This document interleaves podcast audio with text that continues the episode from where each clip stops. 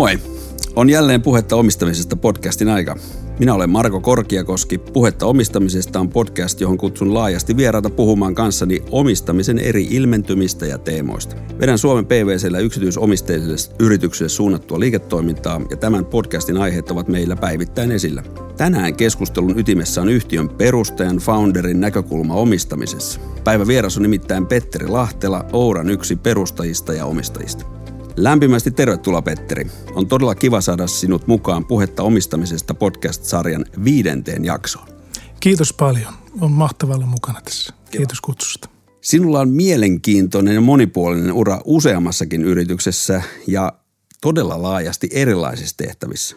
Olet vastannut myynnistä, tuotekehityksestä, olet ollut rakentamassa Aasian toimintoja ja kansainvälistä liiketoimintaa kymmenissä maissa. Olet uudelleen organisoidut liiketoimintoja, olet sparraillut alkavia yrittäjiä, olet jopa vetänyt voittoa tavoittelematonta säätiötä. Ja pointti, nämä kaikki ennen Ouraa. Kyllä, näin on. Kertoisitko kuitenkin ensin alkuun, mistä syntyy ajatus omasta yrityksestä kaiken tuon aikaisemman uran ja kokemuksen jälkeen? No yrittäjyys on ollut läsnä omassa elämässä ihan, ihan nuoresta lähtien. Isä oli yrittäjä, äiti oli yrittäjänä siinä samassa yrityksessä isän kanssa vaikka oli päivätöissä. Eli päivät töissä ja illalla yrittäjänä. Ja tuota, veljeni on yrittäjä. Ja muistan lapsuudessa on Posiolta kotoisin ja, ja siellä oli hyvin viriliä se toiminta. Oli yrittäjiä paljon sukulaisissa ja, ja niin edelleen. Ja se yrittäjyys jäi tavallaan siinä, siinä jo silloin mieleen. Sitten tuossa työuraa, kun, kun etenin ja tuota, siinä pääsin, pääsin ensinnäkin NetHawkissa mukaan – mukaan tavallaan yrittäjänä tietyssä vaiheessa rakentamaan sitä bisnestä pienestä ja kasvattamaan ja skaalaamaan kansainvälisesti, niin koin jo silloin, että siinä kun on yrittäjä roolilla mukana, niin silloin, silloin siihen automaattisesti antaa enemmän siihen tekemiseen. Ja toisaalta niin oppi sen, että, että sen yrittämisen kautta pystyy luomaan jotain uutta ja ainutlaatuista. Mm.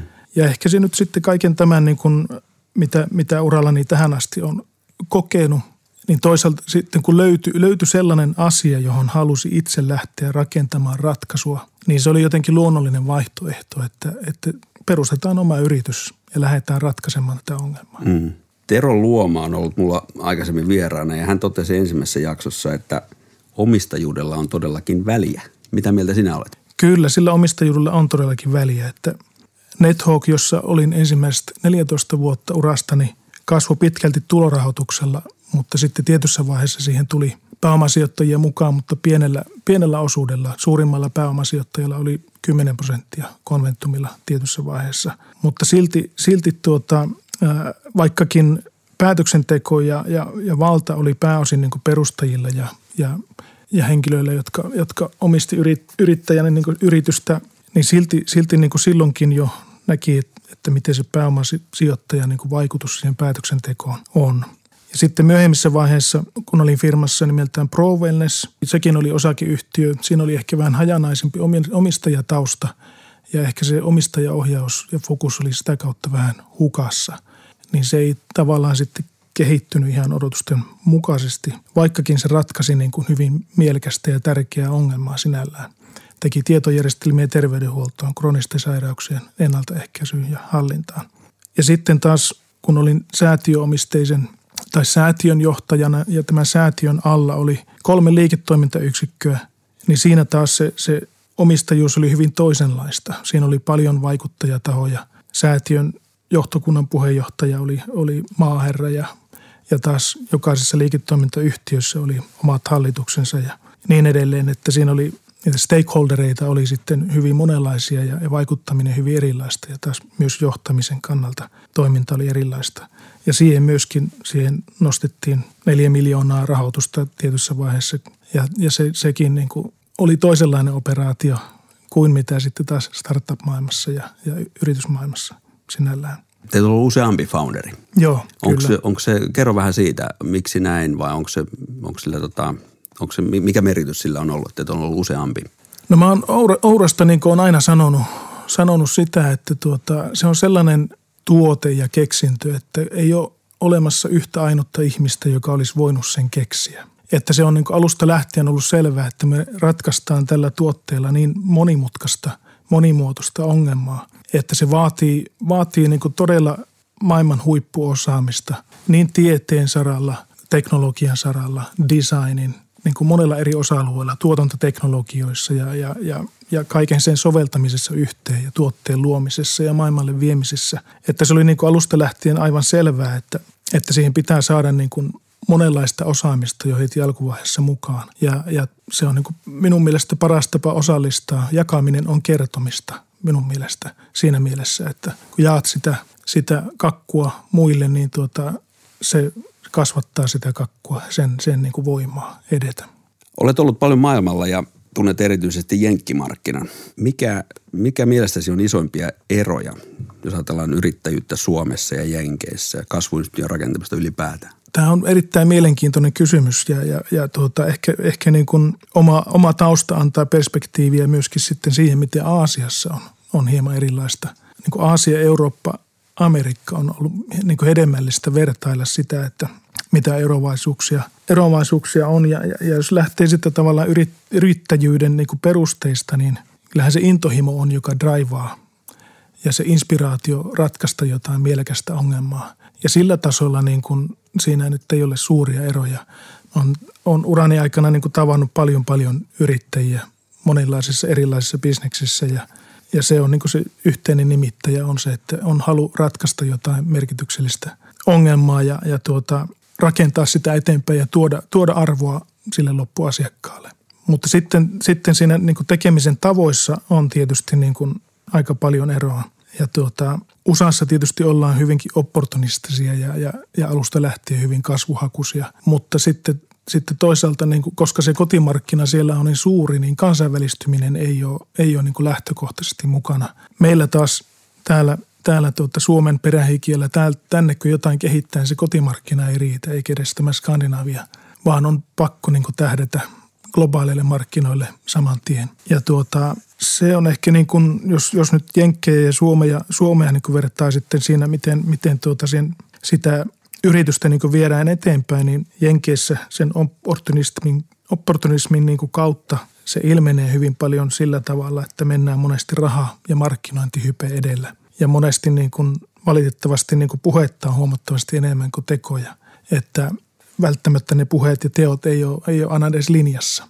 Että, että tuota, nostetaan paljon rahaa johonkin hypetettyyn juttuun ja, ja tuota, se ei välttämättä sitten, sitten tuota, käytännössä toteudukaan niin kuin, niin kuin oletettiin ja se homma kaatuu siihen. Olen nähnyt Jenkeissä niin kuin todella, todella, todella kovia tiimejä, ää, jotka, jotka on juuri tällä tavalla edelleet, edenneet ja, ja siitä ei niin kuin vuosien jälkeen, vaikka on nostettu paljon rahaa, niin siitä ei tullut niin kuin mitään. Sä mainitsit globaalit markkinat niin, ja nimenomaan tämän kansainvälistymisen, niin ää, nimenomaan omistajina.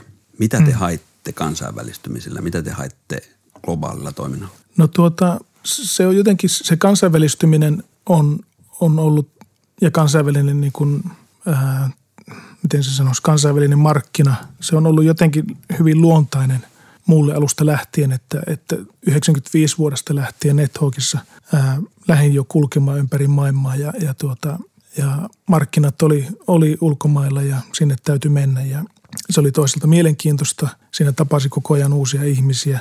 Ja se on tosiaan vähän niin kuin sisään rakennettu ominaisuus, että, että tuota, haluaa haluaa tutustua eri kulttuureihin, eri ihmisiin ja, ja tuota, se onkin mielenkiintoinen, mitä tässä matkan varrella on oppinut, että, että kun sen kulttuurikerroksen läpi pääsee, niin me ihmiset ollaan kuitenkin joka paikassa aika lailla samanlaisia. Että, että se on niin kuin, minun tapa myöskin niin kuin myyjänä ja verkoston rakentajana on se, että mä haluan niin kuin rakentaa ihmissuhteita ja niiden kautta, niiden kautta sitten se jotakin, mitä ollaan yhdessä tekemässä tai – tai mistä ollaan kauppaa tekemässä, niin se on niin kuin vähän niin kuin toissijaista. Se vaan tapahtuu sitten siinä rinnalla. Ja sitä kautta syntyy niin kuin pitkäaikaisia luottamuksellisia niin kuin asiakassuhteita ja, ja niin edelleen.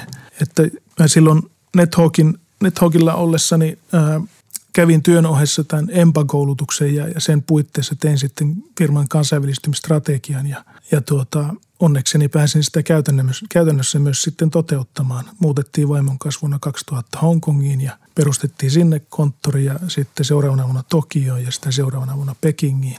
Ja rakennettiin jälleenmyyntiverkostoa alueelle ja niin edelleen. Se tuntui hyvin luontevalta jotenkin itselle, itselle ja vaikka olin kulkenut sitten 95 vuodesta lähtien sielläkin ympäri Aasiaa, niin se, että asuu siellä itse ja liikkui sieltä päin, niin se antoi ihan toisenlaisen näkökulman ja niin kuin pohjan sille, että, että pystyi tutustumaan siihen, niihin kulttuureihin ja ihmisiin vielä paremmin ja niin kuin mukauttamaan itsensä siihen, siihen ympäristö, toimintaympäristöön. Tavallaan pysty ymmärtämään niitä asiakkaiden tarpeita myöskin paljon paremmin sitä kautta. Me puhuttiin aikaisemmin ja saman sitten teeman corporate governance niin kuin kansainvälistymiseen liittyen ja, ja mä muistan, että se liittyy jotenkin jenkkimarkkinaan ja heidän käsitykseen corporate governanceista, niin pystytkö aukaisemaan vähän sitä, että miten, miten tämmöinen teema vaihtelee eri puolilla maailmaa erityisesti niin kuin jenkki versus Suomi? No Suomessahan niin kuin osakeyhtiölain henkeä pyritään kyllä noudattamaan ja, ja governancea. Niin just tässäkin suhteessa NetHawk oli, oli ensimmäinen tämmöinen erittäin hyvä oppikoulu. Siellä tämä governance hoidettiin niin kuin aivan esimerkillisellä, esimerkillisellä tavalla. Ja tuota, ymmärsin sen sitten jo toki silloinkin, mutta varsinkin sitten myöhemmin sen arvon myöskin, että, että tavallaan semmoinen läpinäkyvyys, avoimuus ja, ja, ja otetaan kaikki stakeholderit niin kuin huomioon. Viestitään avoimesti ja, ja viestitään siitä, mitä, mitä niin kuin todella tapahtuu, eikä kiiloteta sitä pintaa. Että nyt on sitten Oura-kokemusten myötä ja, ja, ja vähän muissakin konteksteissa niin kuin on nähnyt myöskin sitä, että, että koska se raha ohjaa sitä toimintaa hyvin pitkälle, niin, niin jotkut, jotkut toimijat on taipuvaisia niin kuin enemmän sitten siihen, että, että pyritään vaikuttamaan vai, tai tavallaan viestitään vain niille, niille stakeholdereille, kenellä on jotain ää, valtaa siihen tekemiseen ja, ja voi niin kuin, ja eikä kerrota kaikille kaikkia asioita. Esimerkiksi kaikille osakkeenomistajille ei kerrota samalla lailla niin kuin asioita. Ja se, että niin kuin vaikka Ourakin on suomalainen yhtiö, niin, niin valitettavasti niin sitten jenkkiläisillä on hyvin erilainen kuva siitä governanceista, että kuinka sitä tulisi noudattaa ja, ja se, se niin kuin tuntuu itsestä kyllä tosi, tosi huonolta sellainen. Että kyllä niin kuin oma lähtökohta kaikessa tekemisessä on se, että avoimuus, läpinäkyvyys, ne on tärkeitä asioita ja, ja, ja kaikki stakeholderit pitää ottaa huomioon ja yhtä lailla niin kuin viestiä kaikille. Siirryn vähän toiseen aiheeseen ja, ja rahasta puheen ollen. Sä oot, sä oot kuitenkin Suomen yksi kokeneimmista yrittäjistä liittyen rahoituksen hakemiseen. Niin kiinnostaisi kuulla ne semmoista kaksi kolme asiaa, jotka sä haluaisit kertoa oppena muille jo semmoista niin kuin ihan ensimmäistä enkelikierrosta hakevaa founderia tai foundereita. Matkan varrella onkin tullut, tullut juteltua paljon eri yrittäjien kanssa eri maissa ja, ja monesti he ottaa kontaktia, kontaktia ja kysyy sitten monista asioista. Meille, meille niin Ourassa se sijoittajien mukaan ottaminen oli alusta lähtien, enkelikierroksesta lähtien niin kuin tavallaan tiimin rakentamista. Että se oli niin kuin se luontainen lähestymistapa oli se, että, että, tuota, että haluttiin mukaan sellaisia henkilöitä, ketä arvostetaan ja, ja, ja kenellä uskotaan, että olisi jotain annettavaa muutakin kuin vaan se raha. Että raha ei ollut se ensisijainen, vaan myös se, niin kuin se osaaminen ja verkostot ja tällaiset asiat. Ja, ja myöskin pyrittiin ottamaan heitä niin kuin tiimiin mukaan ja kommunikoimaan paljon ja, ja niin edelleen. Että se oli niin kuin todella, todella semmoinen niin kuin tärkeä, tärkeä asia ja sitä korostettiin. Ja tuota, se, mikä myös matkan varrella niin kuin opittiin ja mitä on kertonut sen jälkeen kaikille foundereille, että, tuota, että älä koskaan ota sijoittajaksi ketään, joka vaatii itselleen hallituspaikkaa tai muuten pyrkii rakentamaan itselleen suurempaa valta-asemaa suhteessa muihin sopimuksellisesti tai, tai miten tahansa. Ja tuota, se on varsinkin alkuvaiheessa se on äärimmäisen tärkeää, koska, koska sijoittajat ei koskaan luovu siitä. Jos ne jotain valtaa saa, ne ei koskaan luovu, vaan ne pyrkii ottaa sitten enemmän. Ja tuota, se niin kuin, kuitenkin nähnyt sen, että kaikki tämmöinen vallan tavoittelu ja kontrollin tarve, mitä monesti näkee varsinkin Jenkeissä aika paljon, niin tuota, se, niin kuin, se lähtee kuitenkin pelosta.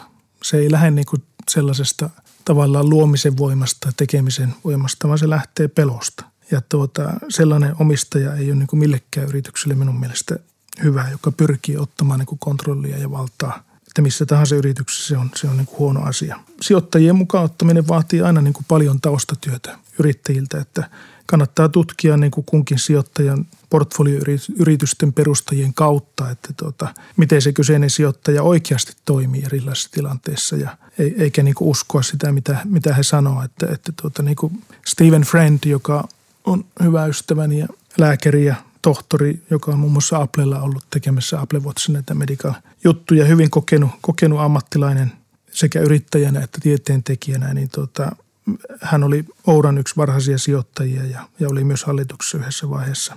Niin hän, hän kertoi kerran tuolla San Franciscossa, että, että tuota, varsinkin VC-sijoittajat, jotka sijoittaa niin muiden rahaa, ne on eri, erinomaisia näyttelemään. Että, tuota, että älä usko, mitä he, he sanovat, vaan tutki, miten he toimivat käytännössä. Ja niin kuin referenssien kautta ja, ja muiden yritysten kautta. Päteekö nuo vinkit myös sitten niin BC-rundeihin vai muuttuuko se mitenkään olennaisesti näistä vinkkeistä? No ei se, ei se hirveästi muutu, muutu tuosta, että tuota, kyllä se kaikissa vaiheissa on niin tärkeää, tärkeää, että tuota, pyrkii löytämään, niin kuin meilläkin oli hyvin korkeat kriteerit niin kuin sijoittajille siinä mielessä, että, että, että niin kuin tuota, se heidän taustansa ja se, että miksi he olivat, oli, olisivat niin kuin mukaan lähdössä Ouraan. Alussahan se oli tietysti vaikeaa, kun, kun ei pyst, oltu vielä pystytty todentamaan sitä meidän keksintöä ja tuotetta, että, että tekeekö se sen, mitä me luvataan. Mutta sitten kun se tuote oli jo markkinoilla, niin sen jälkeen sitten kun suuri osa sijoittajista sen jälkeen tuli sitä kautta, että he olivat saaneet hyvän kokemuksen tuotteesta. Eli he sanoisin, että aivan, aivan niin kuin suuri valtaosa sijoittajista, joita on tullut sen jälkeen, kun tuote on lanseerattu, niin, ja se on ollut, ollut ostettavissa markkinoilla, niin tuota, on tulleet sitä kautta, että he ovat vakuuttuneet tuotteesta ja nähneet, että siinä on jotakin ainutlaatuista. Niin se helpottui huomattavasti sitten siinä vaiheessa. Sitten pääsi niin oikeastaan valitsemaan, että okei, minkälaisia sijoittajia me nyt sitten tarvittaisiin. Tietenkin se rahan nostaminen on aina vaikeaa, mutta se, että se on huomattavasti helpompaa, jos olet voinut todentaa, proofata jollakin tavalla jo sen, mitä olet tekemässä.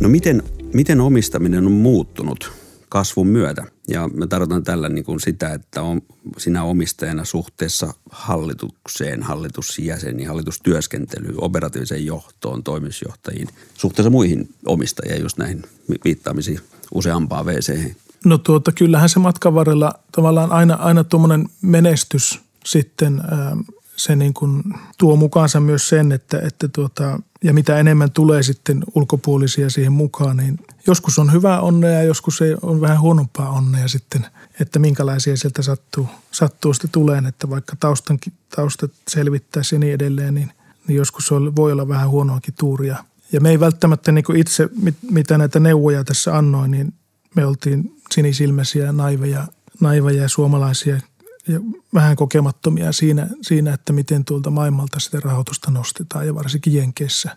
Että me uskottiin puheisiin liian helposti ja, ja, tuota, ja, ja, ja siinä pääsi käymään niin, että, että hallituksessa oli sitten, sitten niin kuin meidän perustajien lisäksi vain sijoittajien edustajia. Ja, tuota, ja, ja siksi sanoinkin jo heti tuossa alussa sen, että, että ei kannata koskaan ottaa sellaisia sijoittajia ollenkaan mukaan, jotka vaatii itselle hallituspaikkaa kyllä hallitus pitää pystyä rakentamaan aina asiantuntijoita, niin oikeista asiantuntijoista. Ja myöskin sellaisista, joilla, joilla on, on riippumattomuus, pystyvät riippumattomasti katsomaan sitä. Että pitää olla riittävästi myös niitä riippumattomia jäseniä, joilla ei ole niin vastakkaisia insentiivejä tai, tai muuta agendaa sillä taustalla. Että se on äärimmäisen tärkeää, että minkälaiseksi se hallitus muodostuu, koska se kuitenkin tekee sitten tärkeitä päätöksiä matkan varrella ja, ja tuota, ja, ja se vaikuttaa myös siihen, miten se omistajuus sitten kehittyy siinä yhtiössä, miten, miten kaikille osakkeomistajille kommunikoidaan ja niin edelleen. Että se oli vähän, vähän niin kuin tuota, oman kokemuksen kautta niin kuin hankala asia se niin kuin hyväksyä, että tuota, kun itse pyrki kuitenkin niin pitkään kuin minä olin toimitusjohtajana, niin säännöllisesti kommunikoimaan kaikille, kaikille osakkeomistajille, mutta tuota, se käytännössä loppui sitten – sitten siihen, kun tuli amerikkalainen toimitusjohtaja ja huomasi, että se, se onkin vähän toisenlaista se viestintä. Miten siihen operatiivinen toiminta? Se, että sulla onkin tuommoinen kokemus just kansainvälistymisestä mm. ja, ja laajastikin, niin tota, miten pidät näppisi irti omistajana? Joo, se on äärimmäisen tärkeä se myöskin, että itsekin on tuota kuitenkin sijoittanut useampaakin startuppiin ja, ja tuota, ollut mukana järjestämässä sijoituskierroksia, niin se olisi äärimmäisen tärkeää, että, se, se niin kuin tehdään selkeä ero sille, että, että mitä kautta ne omistajat vaikuttaa siihen toimintaan ja mikä taas on operatiivisen johdon, johdon niin kuin vastuulla. Että, että sellaisia sijoittajia kannattaa välttää, jotka pyrkii, pyrkii niin kuin ohjailemaan sitten liian pitkälle myöskin sitä operatiivista toimintaa ja puuttua, niin kuin, pyrkii puuttumaan niin kuin tuota, sellaisiin asioihin, että, joista eivät kuitenkaan lopulta syvällisesti ymmärrä. Että se on niin kuin tavallaan pahin tilanne, että, että hallitus koostuu sellaisista henkilöistä, jotka käytännössä eivät edes ymmärrä, mitä eivät ymmärrä. Niin silloin on hyvin vai- ja sitten on hirmuinen tahtotila niin kuin kontrolloida sitä toimintaa ja, ja puuttua päätöksiin, niin se, se johtaa kyllä hankaluuksiin. Että tuota, siinä pyrin itse olemaan siinä niin kuin jättämään sen operatiivisen johdon niin kuin auttamaan heitä, niin jos he pyytää, mutta ei mitenkään muuten sitten ole päälle pääsmäröimässä.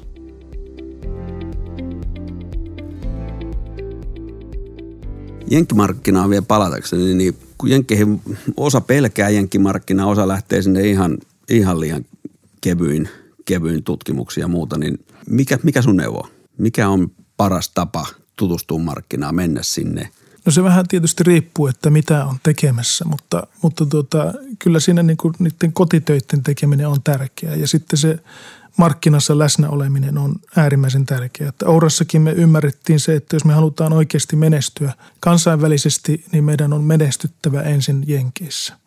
Ja, ja sitten pyrittiin löytämään niin kuin keinoja siihen, että miten me voidaan niin kuin luoda itsellemme näkyvyyttä niin kuin sillä vähäisellä rahoituksella, mitä meillä on olemassa, mutta riittävästi näkyvyyttä, että me päästäisiin tutustumaan niin kuin siihen meidän mahdolliseen kohderyhmään – ja saamaan heiltä niin feedbackia siitä, että mitä me ollaan tekemässä.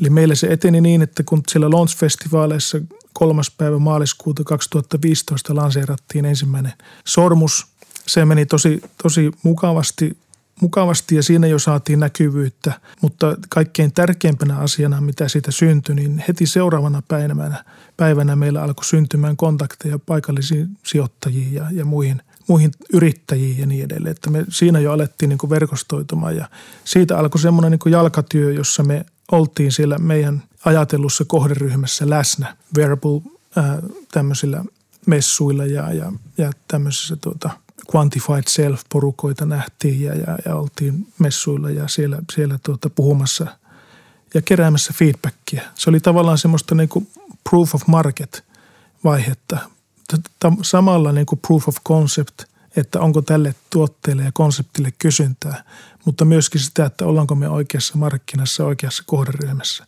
Eli tavallaan se, se niin kuin, että sinne markkinaan täytyy heittäytyä, sinne jalkatyötä pitää tehdä todella paljon, tavata paljon paljon erilaisia tahoja ja, ja tuota, pyrkiä se oman inspiraation siemen niin kylvämään joka paikkaan. Koska ne niin kuin vielä vuosien päästäkin ne ihmiset muistaa ja ne tuota, ottaa yhteyttä ja, ja tuota, ne poikii monella tavoin sitten matkan varrella. Ja tulkitsenko mä nyt oikein, että se on nimenomaan te founderit teitte sitä? Kyllä. Ei, ei, ei tota advisorit tai tota, olemassa olevat enkelit, vaan nimenomaan te Joo, ei sitä, ei sitä kukaan muu voi tehdä. Että pääosa niinku, niinku oikeista kunnon sijoittajista haluaa aina kuulla sen tarinan myöskin niinku foundereilta. Että vaikka siellä olisi sitten joku, joku niin kuin muu toimitusjohtaja tai joku muu jo nostamassa sitä varsinaisesta rahoitusta, niin kyllä parhaat sijoittajat aina vaatii, vaatii niin kuin nähdä ne founderit ja kuulla sen tarinan ja, ja niin kuin nähdä, koska se on hirmu, tavallaan niin kuin, ää, riippuen tietysti mitkä kunkin sijoittajaorganisaation sijoitusperusteet on, mutta että kokeneimmille sijoittajille on kuitenkin tärkeää nähdä myös, että mikä tämän tekemisen henki on – että mikä, mikä on se, mikä draivaa näitä heppuja ja kuinka, kuinka korkealla tasolla se on se inspiraatio. Osaako ne oikeasti sitä, mitä ne niin kuin sanoo osaavansa ja, ja niin edelleen. Että, että tota, kyllä ne, se henkilökohtainen läsnäolo on aivan must. Sitä ei voi vyöryttää kenellekään muulle tehtäväksi. Advisorit ja, ja muut niin sijoittajat, ne voi, voi niin kuin antaa joitain kontakteja, tehdä introja, ja, ja, mutta että silti sinun founderina täytyy hoitaa itse se homma.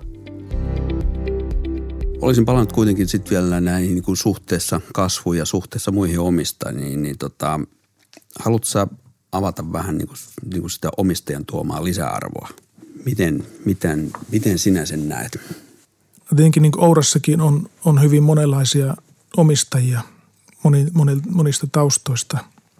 Tietysti yksi, yksi ähm, siellä on montakin, montakin erilaista tapaa, miten, miten omistajat voi niin kontribuoida siihen, siihen yhtiöön ja, ja kasvuun ja auttaa foundereita riippuen heidän omasta taustastaan ja kokemuspohjastaan. Että tosiaan monet voi tehdä, tehdä introja ja mielellään tekevätkin. Monet antaa niin sparrausta, jos on niin kokemusta joltakin osa-alueelta – niin kyllä ne parhaat, parhaat kokemukset Ourankin sijoittajista on niin sellaisia, että, että he tarjoavat oma, niin täysin pyyteettömästi omaa apuaan.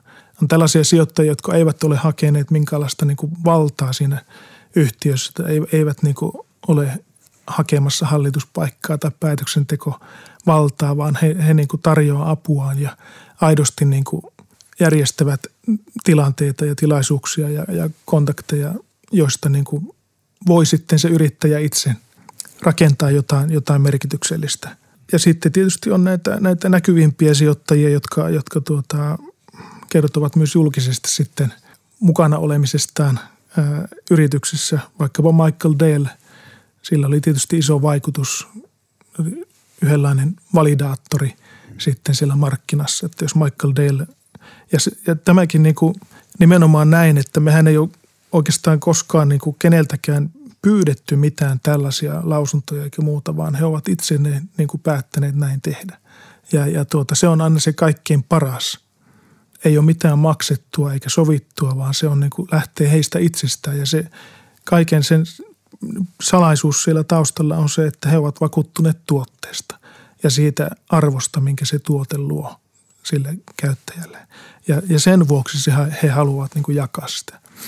Ja sama, sama asia oli prinssi Harryn kanssa. Ei, sitä ei ollut mitenkään sovittu.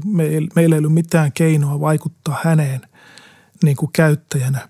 Se, se että miten, miten me saatiin se ourasormus hänelle, oli hänen lääkärinsä kautta, lääkärin suosittelun kautta. Minä, minä ja muutamat kollegani tunnetaan tämä, tämä kuninkaallisten lääkäri.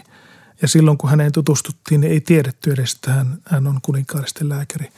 Vaan hän innostui tuotteesta ja käytti sitä itse ja sitä kautta vakuutti, vakuutti heidät. Ja, ja, ja se, että niin kuin, miksi sitten prinssi Harry niin kuin protokollaan rikkoen niin kuin julkisesti sitten käytti Ouraa tietäen, että, että sitä tulee niin kuin varmasti media hulapalo. Niin hän oli sen, niin kuin, hän, hän sitten viestitti, viestitti meille tämän lääkärin kautta, että, että tuota, hän halusi välittää viestin nuorille aikuisille, että, että miten, miten on mahdollista niin kuin pitää itsestä huolta ja terveydestä huolta. Tässä on yksi keino.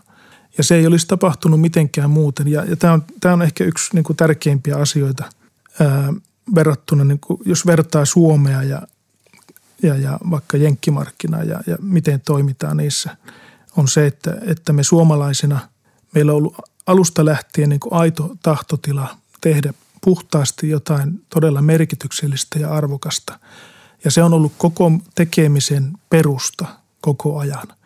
Ja sitä kautta tiimi on rakentunut. Kaikki, jotka on mukaan tullut, ovat kokeneet merkitykselliseksi sen tekemisen.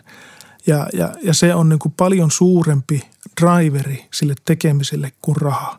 Ja, ja se, niin kuin se johtaa siihen, että kun se tuote kehitetään siltä pohjalta, sillä intentiolla, että tahtotila on luoda jotain todella arvokasta ja antaa sille asiakkaalle sellainen kokemus, että, että se tuntuu merkitykselliseltä, niin silloin, silloin sillä luodaan todellista impactia ja, ja, ja se on se, se syy, ää, miksi sitten tällaiset näkyvät henkilöt oman kokemuksensa kautta, miksi he haluaa jakaa sitä omaa kokemustaan sitten sitä tuotteesta. Se ei tule maksettuna eikä se tule, tule millään, minkään niin vaikutuskanavien tai sellaisen – teennäisen vaikuttamisen kautta, vaan se lähtee heistä itsestään. Eli silloin se inspiraation siemen on niin kylvetty, kylvetty siihen, eteenpäin. kylvetty mm. eteenpäin ja, ja hän, käyttäjä on saanut kokemuksen itse sitä tuotteesta, että, että okei, se mitä nämä kaverit sanoo, se on totta. Minä olen kokenut sen tämän tuotteen kautta ja, ja on saanut niin kuin oman elämäni laatua parannettua, niin se on niin suuri tavallaan ää, oivallus sille, sille käyttäjälle itselleen, että hän haluaa automaattisesti jakaa sen sitten muille. Ja se, siinä, siinä suhteessa niin kuin, mä niin kuin väittäisin, että, että millekään jenkkiyhtiölle tällainen ei olisi ollut mahdollista. Et, et, että esimerkiksi tämä Prinssi Harry tapahtui. Niin kuin vastaavassa vaiheessa olevalle startupille ei olisi ollut mahdollista, koska siellä rakennetaan kaikkia niin kuin rahalähtöisesti useimmiten.